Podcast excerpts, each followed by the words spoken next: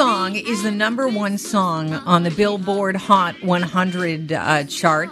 It's by Brenda Lee. It's rocking around the Christmas tree. And this is a really big deal because uh, this is her first Christmas song at number one. She is now the oldest performer in history to top the Hot 100 chart at 78 years of age. And she moves just ahead of Louis Armstrong, 62, when he sang, Well, hello, Dolly, back in uh, 1964, that uh, topped the chart. That song also is uh, setting records as well as far as being the third Christmas song to reach number one on the Billboard Hot 100 uh, chart. Dave, do you have a guess at, at the other two? Ooh, uh, to hit number one Christmas song. Uh, the Band Aid one? No, No? that's a Okay. good guess. Yeah.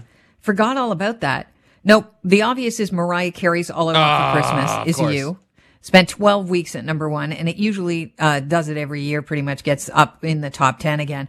Um, this is so bizarre and weird, but it's a novelty song. The Chipmunk song by the Chipmunks from 1958 was also a number one song. Hard to believe. People were easy to please back Love then. Simple, simple pleasures, simple pleasures. Want to welcome onto the show Chris Molanphy, who's a chart analyst and pop critic, host of the Hit Parade podcast, joins the Kelly Contreras show. Chris, last year at this time, I believe we spoke about Brenda Lee and how there was a big push to get Rockin' Around the Christmas Tree to number one on the charts. Um, correct me if I'm wrong, but I think that's what we spoke about, right? It is indeed, Kelly, what we spoke about. And hi there. Good to talk to you again. Well, it's great to have you back on because she's finally achieved that goal. I mean, we were really pushing for it. What do you think put her over the top? Was it the fact that she re-recorded or at least uh, re-released a video this year, uh, back in November, where she appears with uh, Trisha Yearwood, I believe, and Tanya Tucker? The video definitely helped. I mean, it's funny to consider that in this music video, uh, the 78 year old Brenda Lee is lip syncing vocals that she recorded in 1958 when she was just 13 years old, which is just crazy to consider. But you know, you don't mess with a classic recording. And the thing about the original recording of Rockin' Around the Christmas Tree is that it was produced by the great Owen Bradley, a Nashville legend. It's uh, kind of a perfect record in its original incarnation. And that original record is what people have been streaming year after year. So for the music video, you have, you know, the uh, senior uh, Ms. Lee lip syncing her 13 year old self. And it's, it's very charming. That definitely helped. But frankly, the data between uh, All I Want for Christmas Is You, the perennial favorite from Mariah Carey, and Rockin' Around the Christmas Tree by Brenda Lee was getting closer and closer each year. So really, you know, as of the end of last season, you know, uh, the the Christmas uh, s- song hit parade sort of co- dominates the Hot 100 every year from about early December to the first week of January.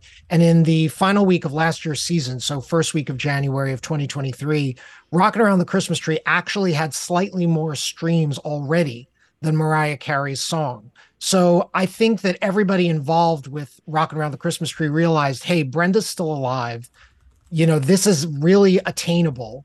It might be possible to actually get Brenda to number one. Why don't we give this a push? Never mind the fact that it's also the 65th anniversary of this 1958 recording. And I think all those factors combine to make it number one.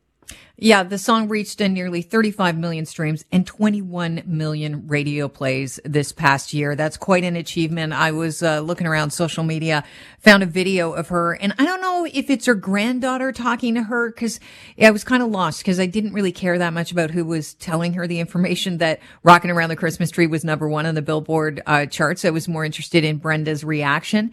But she did get teary and were uh, was very thankful to uh, the people she calls Brendanators, which was her rabid fan base, which got her to number one. I want to just go back, if we could, for a second, and, and just let people know who we're talking to. We're co- talking with Chris Molanphy, who's a chart analyst and pop critic, host of the Hit Parade podcast. Chris, you mentioned that "Rocking Around the Christmas Tree," recorded in 1958, is uh, pretty near a perfect recording. What do you mean by that? it's just it's a it's a product of its time but in the in a way it's still perfect in the 21st century because let's face it and i remember talking about this with you last year kelly Christmas music is nostalgia music. The reason that we keep coming back to some of the same recordings year after year, you know, Mariah Carey's record is now almost 30 years old. So even that has some nostalgia attached to it if you remember the 90s. But, you know, most of the records that hit, make the hit parade each year are things like Andy Williams, It's the Most Wonderful Time of the Year, or Bur- Burl Ives, Have a Holly Jolly Christmas, or, you know, to pick something later in the 20th century, Wham's Last Christmas all of these Christmas favorites are nostalgic songs. And there's something about rocking around the Christmas tree in particular. It's this perfect melding of rockabilly and you know teen idol music of the late 50s you know uh, brenda lee was herself a teen idol not unlike the likes of elvis presley or you know to pick a, a lower tier a fabian or you know uh, ricky nelson. She was kind of of that ilk back then. So it's got youthful energy. And yet the recording is just kind of you know perfect as it is. It, it sounds classic to begin with. And that's you know i think what people are keying into when they put it in their spotify playlists for christmas year after year.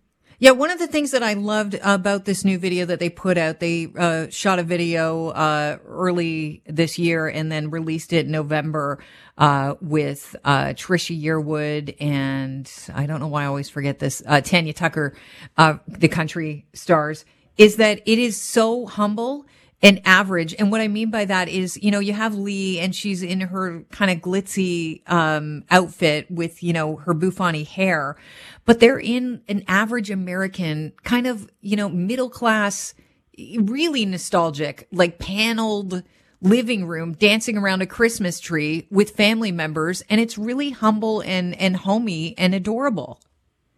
I think to some extent what they're evoking there, the fact that the two co-stars of the video are not just, you know, famous people, but actual country music stars, is this is meant to be to use that overused phrase, a, a, kind of a heartland Christmas. It's not meant to be a fancy Christmas or a glitzy Christmas. You know, not to pit them against each other because I think Mariah Carey is in her way very happy for Brenda Lee. But Mariah Carey's record, what, what's kind of clever about All I Want for Christmas Is You is, you know, Mariah is famously a diva and she's claiming that all she wants for Christmas is you. But of course, yeah. she's she's a very glamorous woman at the same time. You better so that, be dressed right. Exactly. Whereas what Brenda Lee's song, again, recorded when she's just a teenager, it's very, you know, down home. It's it's kind of simple in its way, even though it's beautifully and spot spotlessly produced.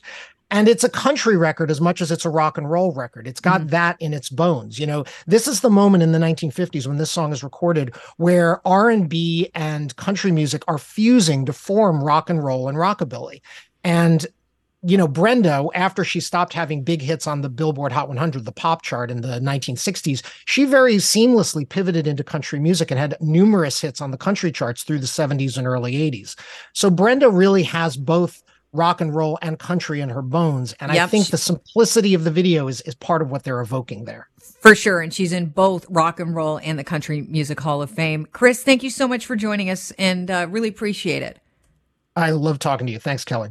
Have a very Merry Christmas, Happy Holidays, whatever you're celebrating. Hope you enjoy it. Chris Molanphy, chart analyst and pop critic, host of the Hit Parade podcast.